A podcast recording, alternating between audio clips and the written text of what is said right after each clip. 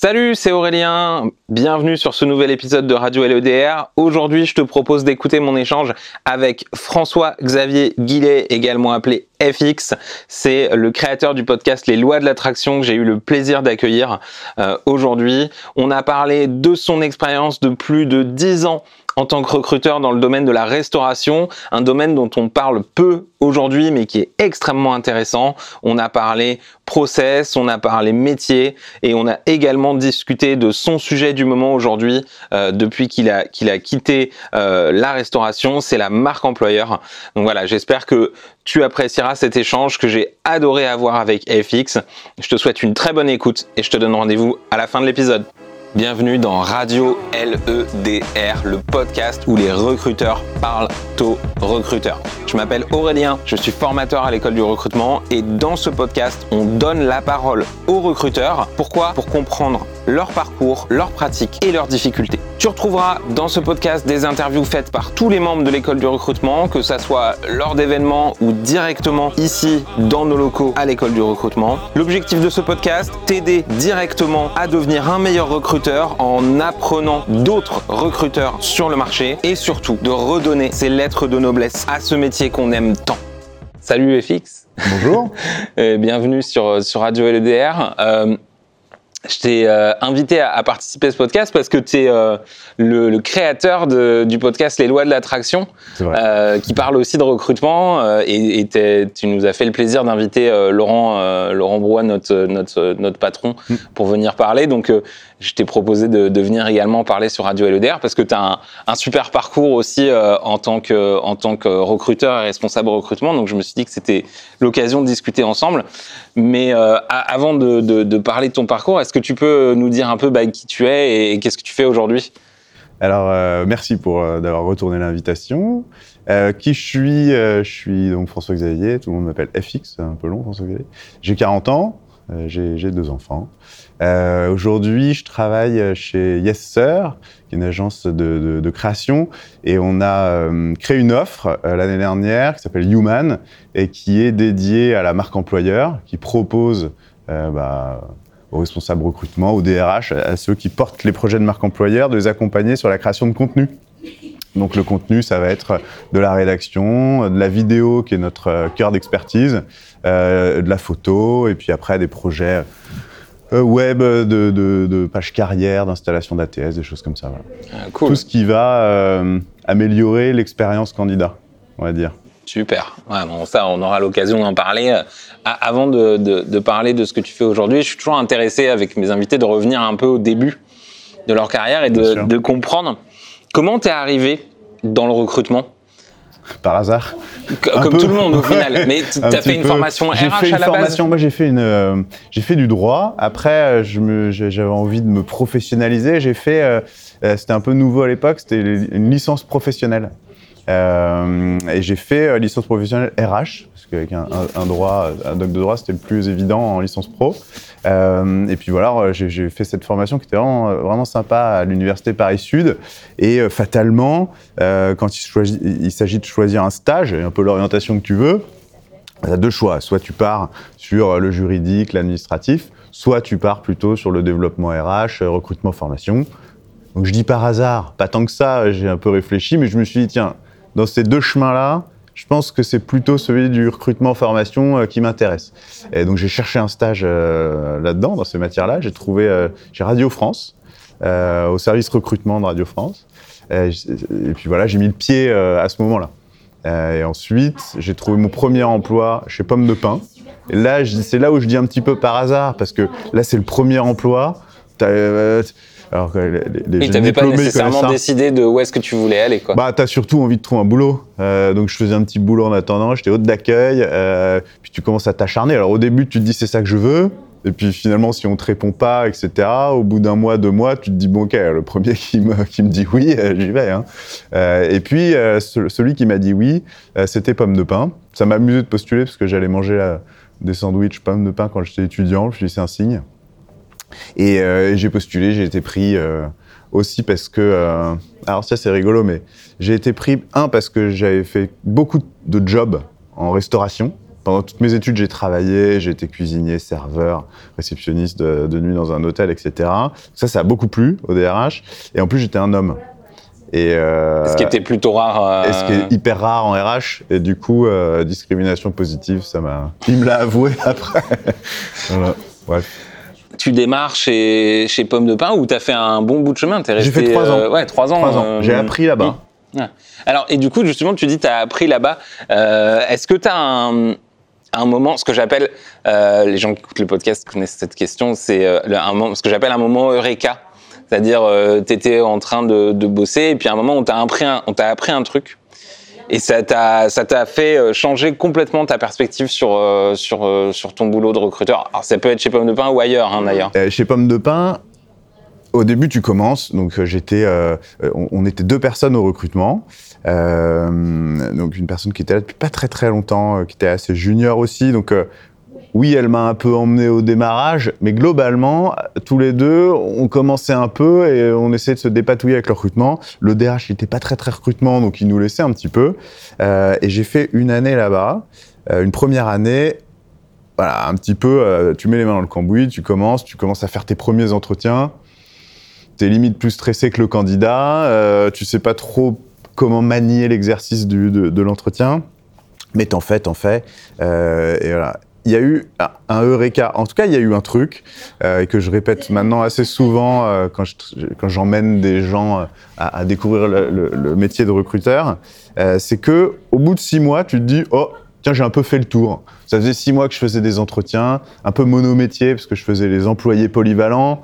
Donc au bout de six mois, tu te dis oh ça y est j'ai fait le tour, je sais faire des entretiens. hop recrutement check c'est bon. Et puis, bah, tu continues. Et là, j'ai eu un coup de chance.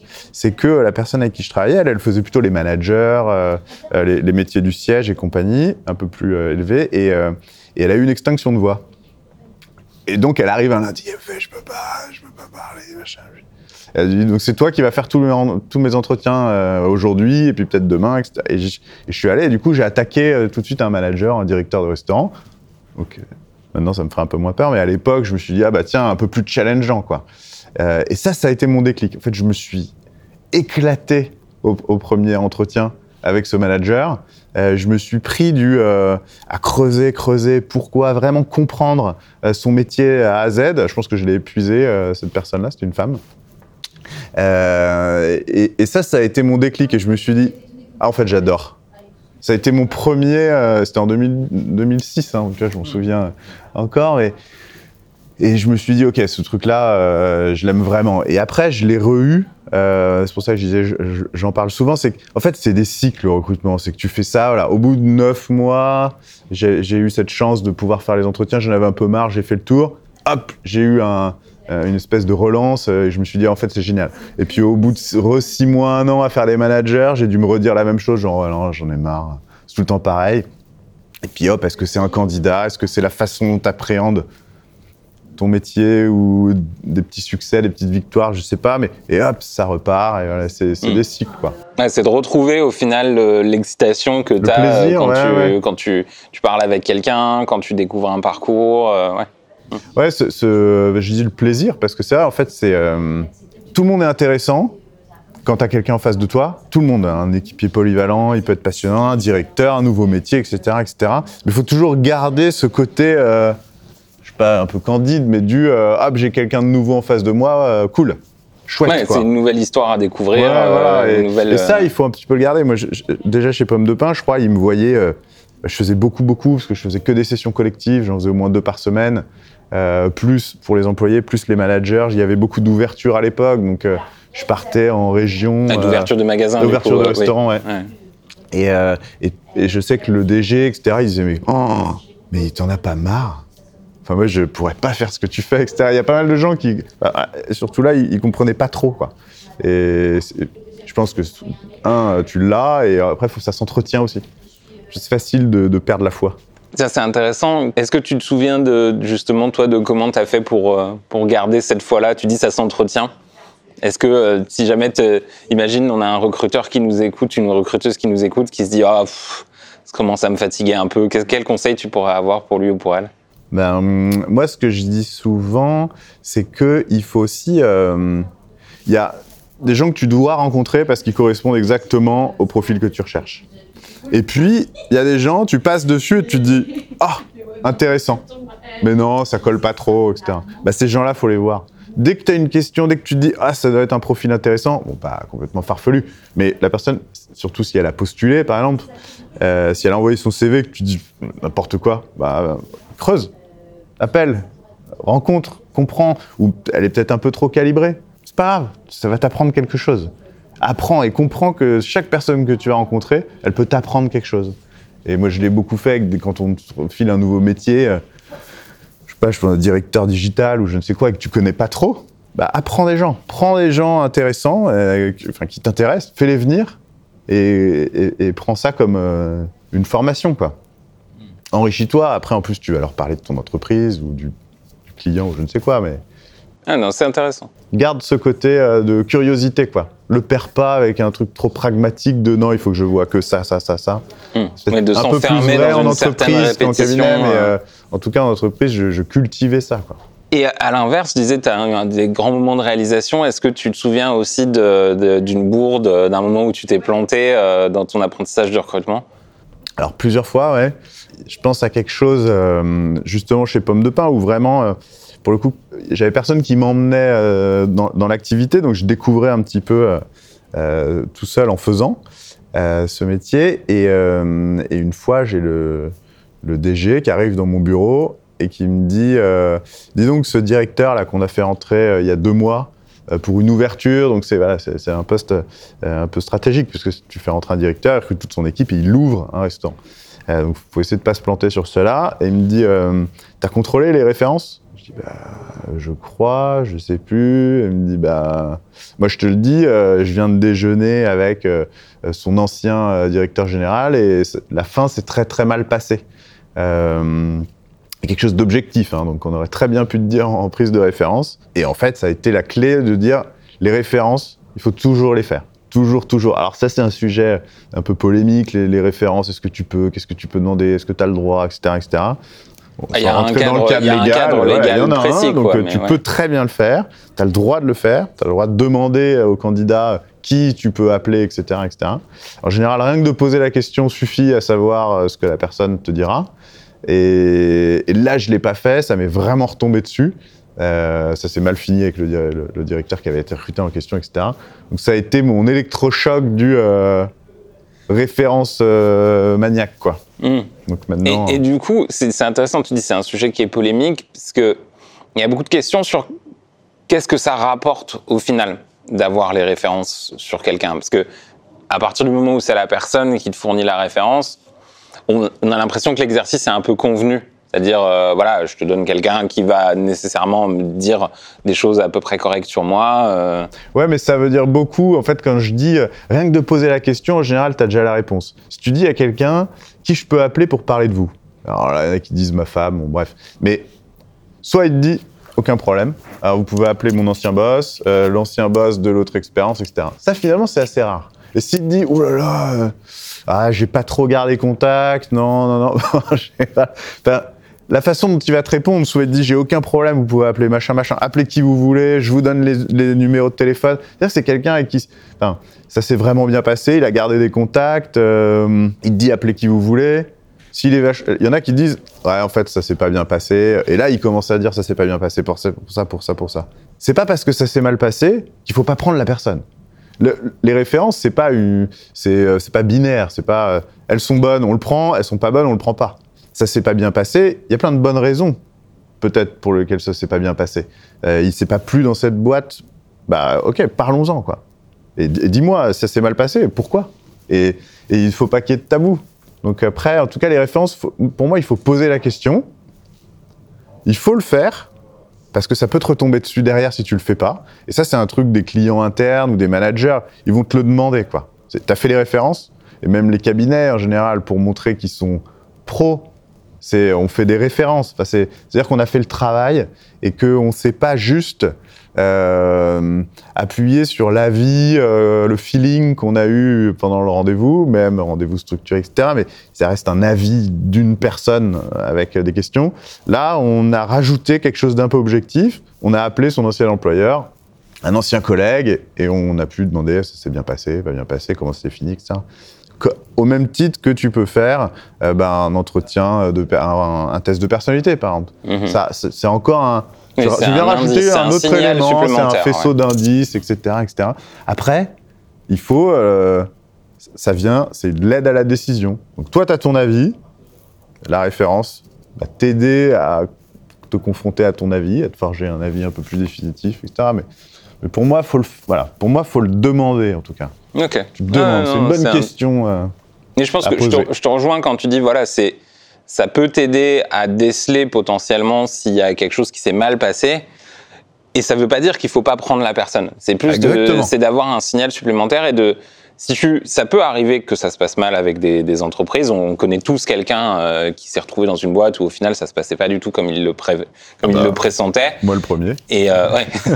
et, euh, et parfois, ça permet aussi juste d'identifier bah, un environnement, une méthode de management, quelque chose qui convient pas au candidat au final, et de de, de, de pas l'envoyer au casse-pipe entre Ah bah. guillemets sur le poste d'après quoi. Donc ouais, ouais, je pense que ça, si, ça permet de effectivement de déceler ces, ces éléments-là qui peuvent être intéressants. Du coup, on, on- on a pas mal parlé de pommes de pain et euh, après, t'as jamais, presque jamais quitté la restauration en fait. T'as fait jour et puis après Bertrand, euh, où là t'étais euh, responsable d'une équipe de, de, de, de presque 10 personnes, je crois. À la euh, fin, ouais. ouais, où tu as passé un, un bon paquet de temps. Mm. Donc, 10 ans de restauration. Ça me fait plaisir de, parler, euh, de parler avec toi de, ce secteur-là parce qu'on on parle beaucoup d'Haïti dans le recrutement. C'est un peu le, grand sujet euh, aujourd'hui euh, pour les recruteurs. Qu'est-ce qui t'a marqué dans, dans, ce, dans ce secteur particulièrement? Alors Après, c'est un métier moi qui, qui me plaît. C'est-à-dire que les gens que j'ai rencontrés, le métier qu'ils font, c'est un métier que j'aime. Déjà, j'aime bien manger. Euh, et, et après, ce, en Moi fait, aussi. Voilà, je suis gourmand. Donc ça- en fait, ça m'a toujours plu aussi. Ce qui est, ce qui est euh, amusant dans ce poste de recruteur et, et ce qui fait qu'il est aussi intéressant, c'est que euh, bah, tu rencontres tous les gens de ton secteur. Fatalement, quand tu cherches des directeurs de restaurants, bah, tu connais bien euh, l'entreprise dans- laquelle tu es. donc on va, on va switcher, on va plutôt parler par exemple chez Jour. Quand je recrutais les, directeurs chez Jour, euh, bah, du coup j'étais un peu expert en restauration rapide, plutôt haut de gamme. Donc tu découvres les, les Cogents, les exquis. Et, et- les directeurs, après il y a aussi tous les postes en fonction support, tu t'attaques au marketing, etc. Donc tu vas vraiment avoir une belle maîtrise euh, de ton secteur. Et euh, la restauration, euh, depuis euh, 10 ans, euh, c'est un secteur qui a, qui a pas arrêté d'innover, alors comme beaucoup, hein, mais il y a eu énormément d'innovation. C'est un secteur qui est passé de pas ringard, mais avant à Paris, euh, il n'y a pas si, longtemps que ça, hein, il y a 15 ans, euh, c'était la brasserie. Tu mangeais en brasserie. Tu allais te faire une entrecôte, c'était très auvergnat. Donc tu avais les brasseries, quelques restos un peu gastro.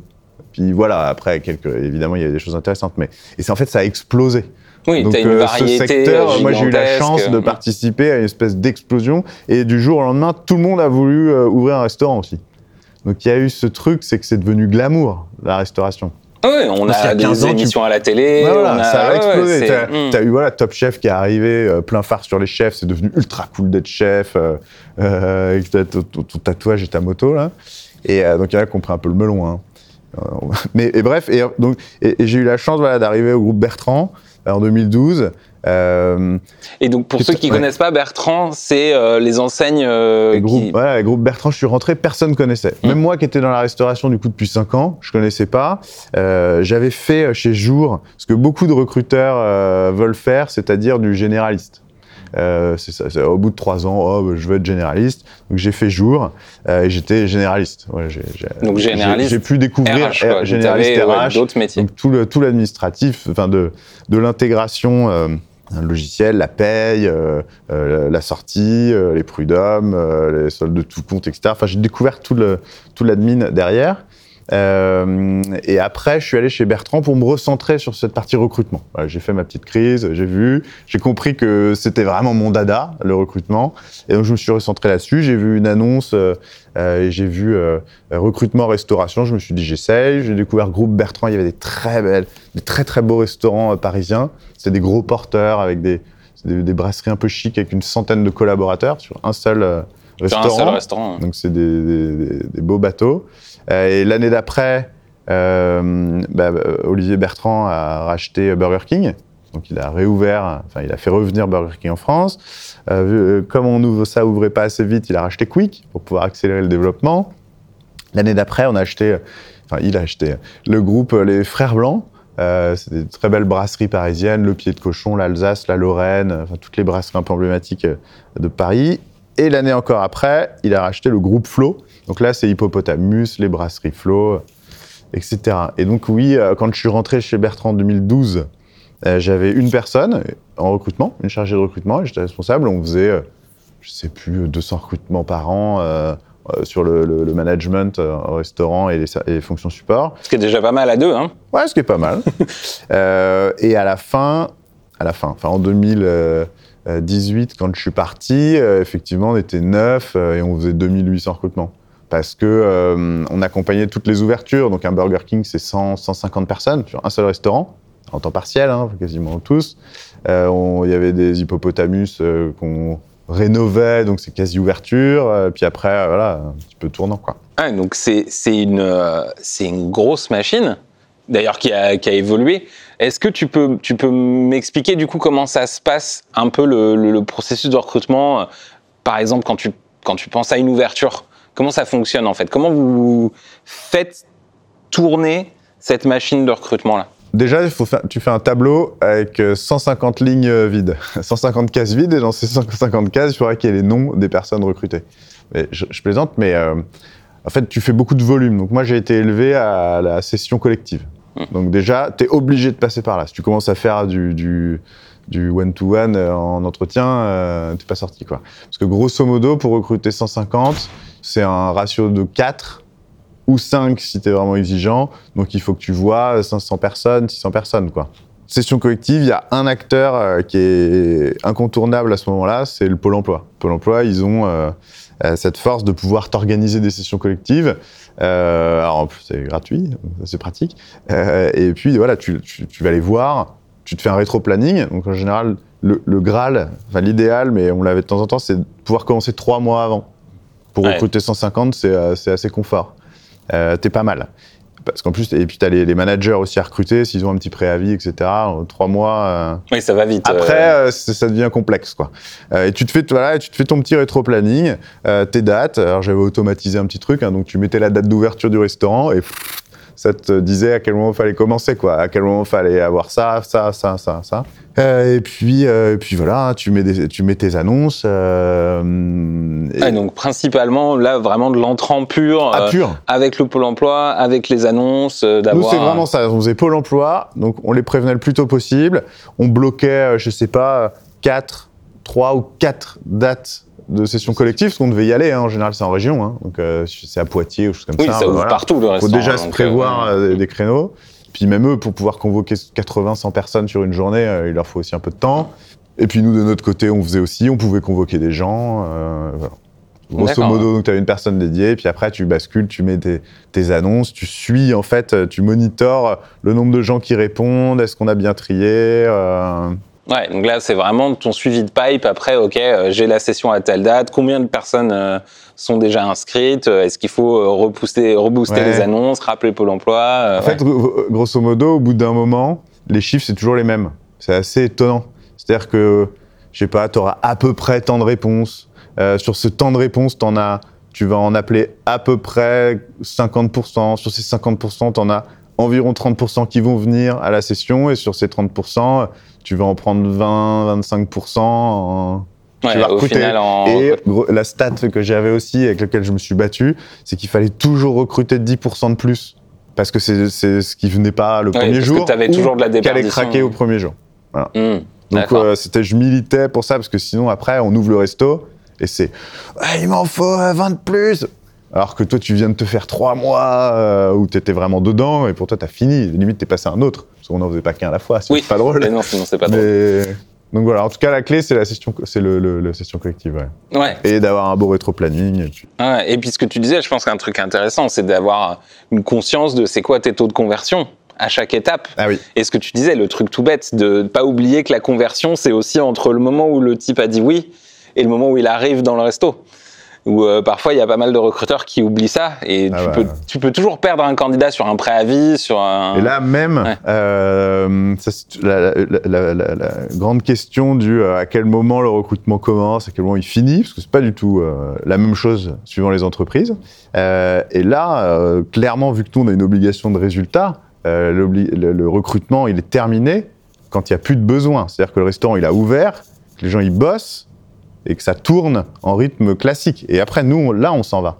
Jusqu'au moment où on n'a pas, on n'est pas arrivé à ce point-là, nous, on avait l'obligation de recruter. Ensuite, c'est le directeur qui prenait la main et qui faisait le day-to-day, quoi, euh, recruter un équipier, oui, etc. quelqu'un qui s'en va. On, Nous, on lui donnait- faut on- il avait accès à notre outil. Enfin bon, bref, on pouvait l'accompagner un peu, mais c'est lui qui fait tout. Par contre, jusqu'à ce moment-là, c'était nous.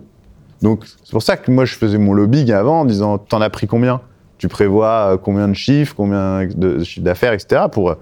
Enfin, je, je- je poussais un peu, en fait. euh, parce que ils ont toujours Non, mais me- ma masse salariale, ça va me coûter un peu plus cher. Alors, on peut parler de 10-15 personnes en plus. Hein. Ouais, Tu oui, sur que 10%, hein, parce que c'est des gros ce volumes. qui est Et intéressant. donc j'étais là, non, t'en as pas assez, t'en as pas assez. Donc tu pousses aussi un petit peu. Ouais. C'est ce qui est intéressant aussi quand tu parles de recrutement en volume, c'est que ça multiplie les erreurs potentielles.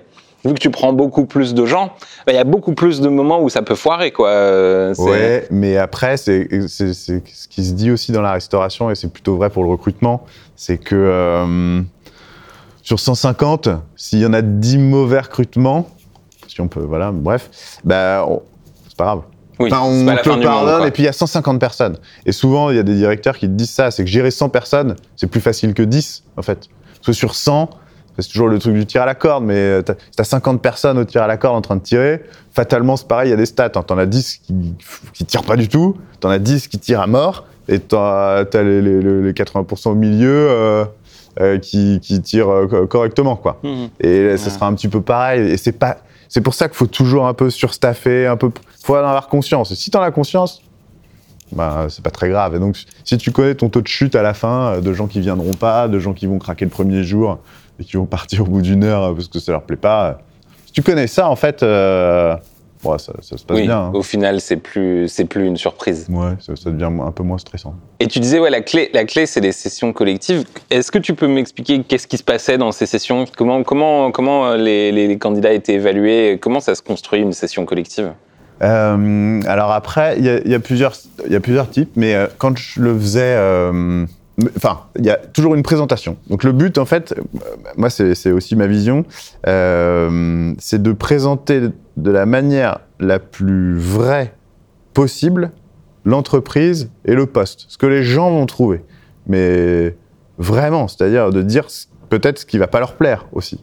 Et moi, je préfère presque un peu noircir et que les gens soient agréablement surpris, plutôt que de survendre et que les gens soient déçus. Tu vois, et surtout dans les métiers euh, restauration, euh, par exemple, euh, oh, prenons l'exemple Burger King, parce que c'est vrai que c'était des expériences assez étonnantes pour les gens qui intégraient. Pro, enfin, ils imaginaient même pas ce que ça allait être. C'est que les ouvertures de Burger King, les gens ils faisaient la queue à partir de 11h le premier jour. À 11h, 11h15, tu commençais à avoir les premières personnes qui attendaient devant la, devant la, la porte. La queue s'allongeait, s'allongeait, s'allongeait. Quand tu ouvrais la porte à midi, tu étais déjà complètement sous l'eau. Alors que tu ouvrais la porte, c'est un truc qui arrive pas après. Et, euh, et puis, c'est le premier jour, donc tout n'est pas rodé, euh, etc. Donc ça, par exemple, j'ai essayé de l'exprimer le mieux possible. De dire, vous allez en baver, quoi. Si vous attendez à, à, avoir- à être, à être cool, Burger King c'est fun, etc., c'est pas ce que vous allez trouver, quoi. Oui, ça va Vous être, allez- euh, ça, en tant que salarié, c'est le coup de feu permanent. Ah, et, euh, ouais. et, euh, et donc voilà, donc tu fais ça pendant un moment. Le but aussi, c'est d'essayer d'interagir, donc de faire une présentation euh, la plus dynamique possible euh, en les sollicitant, poser des questions, réagissez. Et là, ce qui se passe, c'est que tu commences déjà à te faire un avis sur les gens que tu as en face de toi. euh, c'est idiot, mais euh, t'en as qui parlent, qui font les idiots. tu vois tout de suite qu'eux, ils sont pas sérieux. T'en as qui posent des questions, tu vois qu'ok, ils sont pas là par hasard du tout, ils, ils ont une écoute active, ils te, te- ils te challenge un peu. Et après, tu as une phase de un peu speed dating. Donc, euh, déjà avec ma petite, ma petite expérience de session collective, je sais que tu vas parler pendant peut-être une demi-heure, tu vas présenter l'entreprise et le poste. Il faut tout répéter. Il faut répéter au moins deux ou trois fois les choses. Si les, gens, ils enregistrent pas. parce qu'il y a un peu de stress. Et, et, après, en petit entretien rapide derrière, euh, bah, tu vas demander ce qu'ils ont compris. Est-ce que euh, euh, voilà, qu'est-ce que, tu connais de la boîte? Qu'est-ce que tu as découvert? Qu'est-ce qui t'a plu? Qu'est-ce qui te plaît moins? Qu'est-ce qui fait que tu as envie de venir? Est-ce que je t'ai un peu dissuadé? Et puis, t'es dispo quand? Quelles sont les disponibilités horaires? Parce que c'est le cœur du réacteur de l'entretien en, restauration. Hein, mais petit entretien très très rapide. Et là, après, avec un peu de feeling. La restauration, pour revenir, ce qui me plaît beaucoup dans ces métiers, c'est que c'est des gens qui ont la pêche, quoi. C'est beaucoup de gens très énergiques, très dynamiques. Euh. Ah oui, bah, il y a intérêt, parce que c'est des longues euh. journées, c'est des, des, des, métiers qui sont exigeants euh, aussi physiquement. en termes d'énergie, oui. Ouais, ouais, Exactement. Faut, faut être au rendez-vous, quoi. Du coup, tu disais chez Bertrand, tu as commencé, tu avais une personne mm. à manager et tu as terminé avec, avec neuf personnes. Dans ton expérience de, de manager, qu'est-ce qui a été le, le, le, plus difficile en tant que manager de recruteur? Qu'est-ce qui est le plus difficile à, gérer quand on, quand on manage une équipe de recrutement? Bah Après, le management, euh, tu sais vraiment pas ce que c'est jusqu'au moment où t'en fais. Euh, c'est vrai que c'est assez étonnant euh, d'avoir des gens au quotidien. Il y a des gens qui détestent, etc. Ce qui est rigolo, c'est que c'est souvent un, truc logique. C'est qu'au bout d'un moment, tu te seniorises et hop, faut basculer sur du management. C'est une espèce d'obligation d'évolution verticale. Moi, je l'ai toujours un petit peu eu. Euh, et après, quand tu arrives à 8-9 personnes, euh, pas pour reprendre des chiffres, mais il y a forcément des gens bah, avec qui ça se passe un petit peu moins bien. Euh, et ce qui est compliqué avec le recrutement, c'est que il faut que les gens ils aient envie. C'est pas un métier. Alors oui, tu peux te mettre des stats. Oui, tu peux obliger les gens à faire des rendez-vous. Tu peux les obliger à faire des entretiens téléphoniques. Complètement. Tu peux mettre des métriques. Alors moi, je suis pas du tout comme ça. Euh, parce que pour moi, si tu t'obliges à rencontrer un nombre de personnes, c'est pas forcément le bon calcul.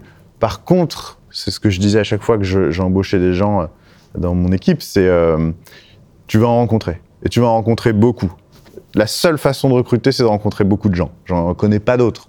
C'est plus tu te poses de questions euh, avant, euh, pour moi, c'est pas forcément du temps de gagner. Encore une fois, peut-être plus en entreprise où nous, on avait des volumes de recrutement tellement importants que ce que je disais, si tu rencontres quelqu'un de bien, on lui trouvera quelque chose. Soit aujourd'hui, soit dans trois mois, mais euh, t'inquiète pas, on le trouvera. Donc il faut rencontrer, rencontrer, rencontrer. Et rencontrer, mais tout en étant très positif, tu as ce rôle d'ambassadeur de l'entreprise. Donc dès que tu rencontres quelqu'un, il doit, il doit passer un bon moment et il doit se dire Waouh, ça a l'air la boîte a l'air cool. Et après, en parler, en disant, ah, j'ai passé un entretien euh, au groupe Bertrand, ça a l'air chouette. Et, euh, garder cette, tu sais, quand tu disais tout à l'heure, comment tu fais pour garder la foi, bah là, en plus, toi, tu dois la garder et tu dois faire en sorte qu'ils la gardent tous. Et tu deviens un peu le garant de ça. Et, euh, et donc, le recrutement, bah voilà, c'est, il, faut, il faut entretenir la flamme, quoi. Chez les gens qui ont toujours envie et toujours envie de bien le faire. Et, et voilà, garder ce rythme de rencontre, euh, appeler, appeler, euh, un peu comme des commerciaux, quoi. Hmm. tu peux par l'activité que euh, les faut choses pas arrêter, quoi. Ouais. Exactement. Justement, maintenant, tu es aussi passé à, autre chose. Tu peux, tu peux regarder cette période avec un peu plus de, recul. Hmm. Si tu avais la capacité de réécrire quelque chose dans ton histoire de manager, tu, tu, tu, tu ferais quoi? C'est ce que je, disais. Moi, je suis pas un manager très contrôlant. C'est-à-dire que j'ai, euh, je me suis fait un peu avoir là-dessus. C'est-à-dire que moi, j'ai toujours été, euh, sans refaire toute l'histoire, mais j'ai toujours été hyper autonome dans mes fonctions.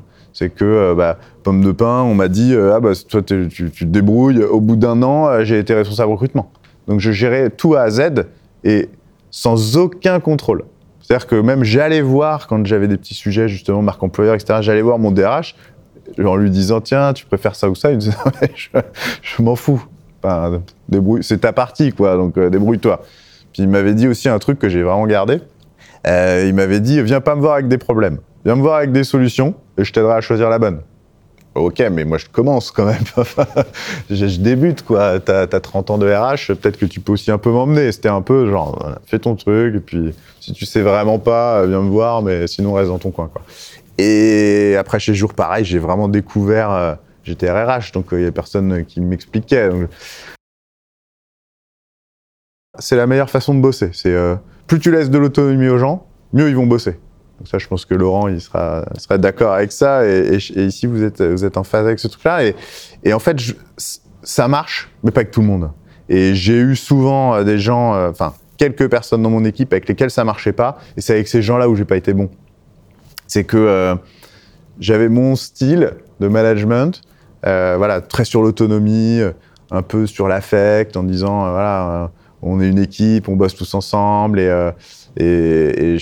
voilà, on, s'éclate, donc tu vas bien bosser. Et en fait, ça, ça marche pas avec tout le monde. Et ceux avec qui ça a pas marché, bah, j'ai pas été bon là-dessus. Donc j'aurais dû mettre un peu plus de de, de, de pragmatique, de, voilà, un peu, de, un peu de métriques quand même, etc., etc. Au moins pour cela. Et c'est ce sur quoi je suis allé à la fin. Où on faisait beaucoup plus de points euh, en collectif et euh, individuel. Voilà. Ça, je l'ai fait à la fin. J'ai mis un peu de temps à comprendre. C'est sûr que l'autonomie, c'est c'est galvanisant. Hmm. Et c'est à la fois extrêmement responsabilisant. Et parfois, c'est dur à assumer, en fait. C'est dur à assumer d'être le capitaine de son propre bateau. Hmm. Donc, euh, ouais. c'est- c'est Mais pas- surtout, il y a des gens qui n'ont pas envie. hein. Ouais, c'est ça. Ce que j'allais dire, c'est que sont c'est pas, pas pour tout le faits monde, en pour. fait. Et pas fait pour, C'est- pas négatif. Ah non. C'est que euh, il y a des gens, il faut vraiment que tu leur donnes un cadre. Sinon, euh, je pense, ça, enfin, ils s'épanouissent pas quoi, et ça marche pas. Ouais. Et voilà, et c'est au boulot où tu comprends que les gens sont différents et que même si toi, ton style, il marche, euh, il a hyper bien marché avec deux trois personnes qui te disent ah t'es génial, t'es génial, bah en fait il y en a d'autres qui vont te dire bah t'es nul. Hmm. Bah Et- oui, parfois, quand tu jettes les gens dans le grand bain, ils se noient. Donc, euh, ouais, c'est un peu ça le, problème. Justement, c'est- intéressant de revenir un peu sur ce que, tu, ce que tu changerais. Si tu pouvais donner un conseil à d'autres responsables recrutement aujourd'hui, ce serait quoi? Conseil, je pense que c'est pas que au recrutement. C'est-à-dire que moi j'ai souvent fait ça, c'est que donc j'étais manager ultra opérationnel et si les gens y arrivaient pas, eh ben tu prends le raccourci et tu fais à leur place. Et en fait, au bout d'un moment, je l'ai un peu compris, c'est que au lieu de faire à leur place, bah ok, ça va prendre plus de temps, mais tu vas quand même les laisser finir et tu vas quand même les laisser faire. Mais tu vas les emmener sans leur apporter tout de suite la solution. Il faut donner des petites clés pour qu'ils y arrivent en les challengeant, en fouettant un peu s'ils ont besoin, mais laisse-les quand même le finir. Et moi, trop souvent, euh, là, je repense à ma première euh, collègue chez, au groupe Bertrand, où du coup, je pense que c'est ça, j'avais transformé le truc un peu compète et, euh, et je- voilà, je faisais plus qu'elle. Et dès qu'il y avait des postes un peu moins, je disais, ah bah, tu vois, j'ai trouvé moi. En fait, c'est pas ça qu'il faut faire. pas-. C'est, faut vraiment emmener, encore une fois, en faisant des, des points, t'en es où, pourquoi ça va pas, euh, euh, est-ce que je peux t'aider, comment je peux t'aider, etc., etc. quoi. Oui, c'est d'aider la personne à trouver la solution plutôt Mais, que mais de la toujours trouver à à sa place. le quoi. faire quand même et pas le faire à la place. Du coup, euh, maintenant, t'as- t'as- j'allais dire, tu as bifurqué Hmm. après toutes ces expériences de recrutement euh, pour être euh, en, en conseil sur de la marque employeur. Pourquoi le, le sujet t'a intéressé? Parce que pour moi, c'est la clé. Au groupe Bertrand, justement, que j'avais des gros volumes, j'avais mon équipe de, chargés de recrutement, et je faisais euh, le recrutement de manière assez classique. euh, donc, euh, tu, mets des annonces. Nous, on avait la chance quand même d'être d'avoir d'être assez connus sur la place parisienne de la brasserie. parce que Monsieur Olivier Bertrand est, est très connu, et du coup ça a attiré pas mal de gens. Mais finalement, après, quand on a commencé à se diversifier, passer sur du Burger King, passer sur, euh, les, euh, du Hippopotamus, on avait aussi d'autres enseignes, des Angelina, des salons de thé, etc., etc., un peu plus haut de gamme. Et en fait, euh, bah, rapidement, on avait un peu toujours les mêmes profils. Et puis quand on allait ouvrir en province, la personne nous connaissait ni d'Ave ni d'Adam, donc c'était un peu plus compliqué. Et là, tu peux t'acharner à faire pas mal de choses. Et je me suis mis à faire de la com là-bas, à dire. Ah, on pourra, ça, ça pourrait être tout un podcast presque, mais euh, quand j'ai voulu initier la marque employeur du groupe Bertrand, je me suis heurté euh, au service marketing qui eux disaient, et à la direction aussi un peu, hein, mais qui disaient non, non, groupe Bertrand, ça n'existe pas. Le contenant, on veut pas qu'il existe de manière commerciale. Il faut que ce On soit les restaurants, entité- les enseignes Voilà, qui existent exactement. indépendamment. Les enseignes doivent exister et doivent pas euh, être affichées comme dans le même groupe parce qu'il y a un côté groupe, chaîne qu'ils n'avaient pas du tout envie de donner parce que c'est pas ce que le client souhaite. Et c'est hyper vrai. Hein. Par exemple, quelqu'un qui va euh, boire un café euh, ou un chocolat chaud pardon, chez Angelina rue de Rivoli, qui est une institution, une maison d'une centaine d'années, etc., avec toute une histoire, euh, il n'a pas forcément envie de savoir que c'est dans le même groupe que Burger King. quoi. Même si Ah oui, ça, change rien. Il y a des gens passionnés qui pilotent. oui, oui. En réalité, les activités sont ultra séparées en interne, etc. Mais c'est sûr qu'il n'y a pas d'intérêt. Et donc toi, tu, tu dis, ouais, mais ok, mais moi, si je recrute demain un, chargé de recrutement qui va recruter et sur Angelina et sur euh, Hippopotamus, il appartient à qui, lui? Il travaille pour qui? Et comment je le recrute? Puis les gens au siège, ok, ils sont contents qu'il y ait Angelina, les salons de thé, mais eux, euh, ici, ils sont en école de commerce, euh, il y a quand même cet attrait plus d'aller travailler dans un groupe, de montrer un petit peu la dimension du groupe, qui est en plus passionnante, que juste de dire euh, viens travailler pour cette enseigne, viens travailler pour cette enseigne. Enfin, moi, je perds, je perds des candidats, et en plus de ça, je me heurte à un, à un problème de de- de- d'identification des gens qui bossent au siège. Du coup, eux, s'ils sont multi-marques, multi-enseignes, ils bossent pour personne finalement. Ils n'ont pas une bannière Mais à laquelle se rattacher. à laquelle se rattacher, donc en fait, ils en ont pas. Une crise existentielle, mais un petit peu quoi. Déjà, moi le premier en fait, je me disais, bah, moi je bosse pour le groupe. Et donc, je me suis, bref, je me suis battu pour ça. Euh, et une fois que j'ai commencé cette démarche-là, voilà, on a commencé à faire des relations écoles, on a commencé à avoir un écho un petit peu différent, on a pu euh, bah, créer des sessions d'intégration où on partageait voilà, qui on est. À partir du moment où on avait fait cette marque employeur, bah, le premier constat, c'était de dire, mais même les gens qui bossent chez nous, ils savent pas qui on est. Ils savent pas pour qui ils bossent. Tu viens faire un stage de six mois, ils partaient au bout de six mois et ils avaient compris le périmètre dans lequel ils avaient évolué, mais le reste, pas du tout. Et pour moi, tu rates quelque chose. Tu te perds. Alors, on peut partir sur les ambassadeurs, etc., qui sont tes collaborateurs. Mais si tes propres collaborateurs, ils connaissent pas la boîte, waouh, quoi. Enfin. Je me disais qu'on ratait quelque chose. Et, euh, et donc, on a initié ça.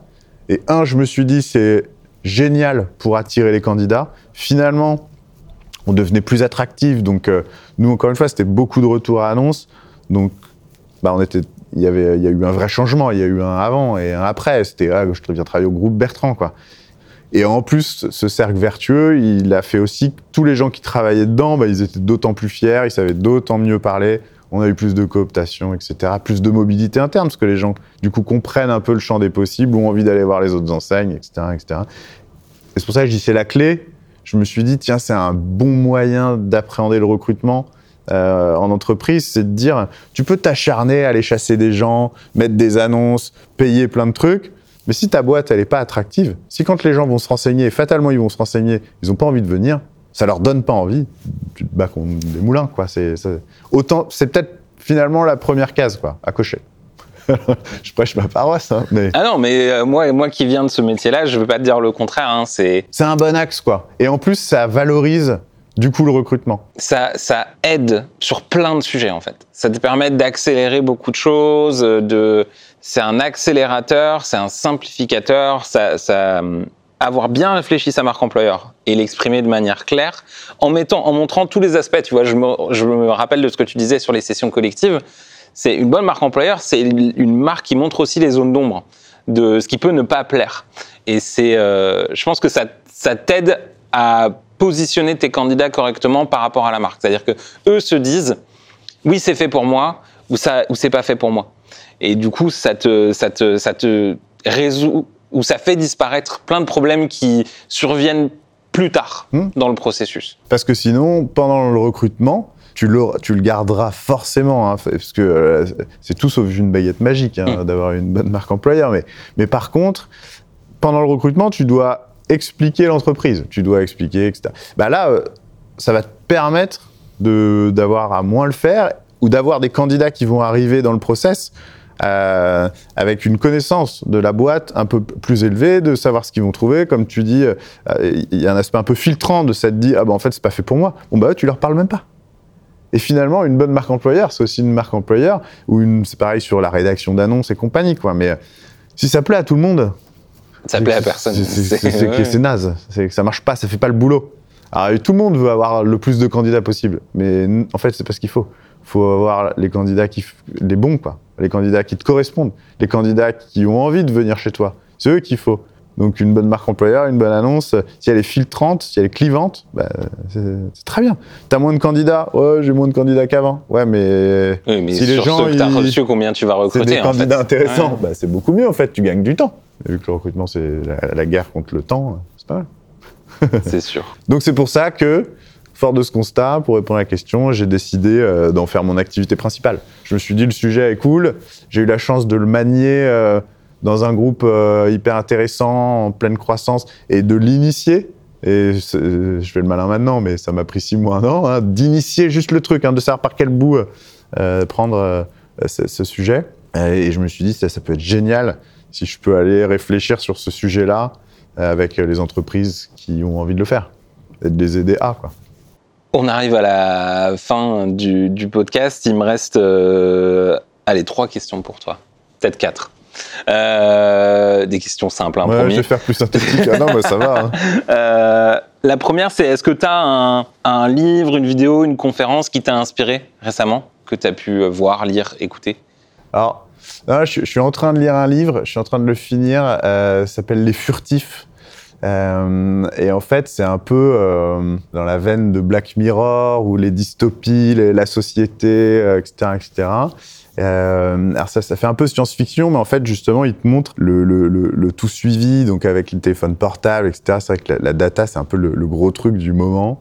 Euh, moi, je suis un peu anarchiste, donc euh, trop de règles, trop de contrôle. Et, et, là, en fait, tout le monde a des bagues. C'est devenu une obligation parce que les villes appartiennent aux entreprises.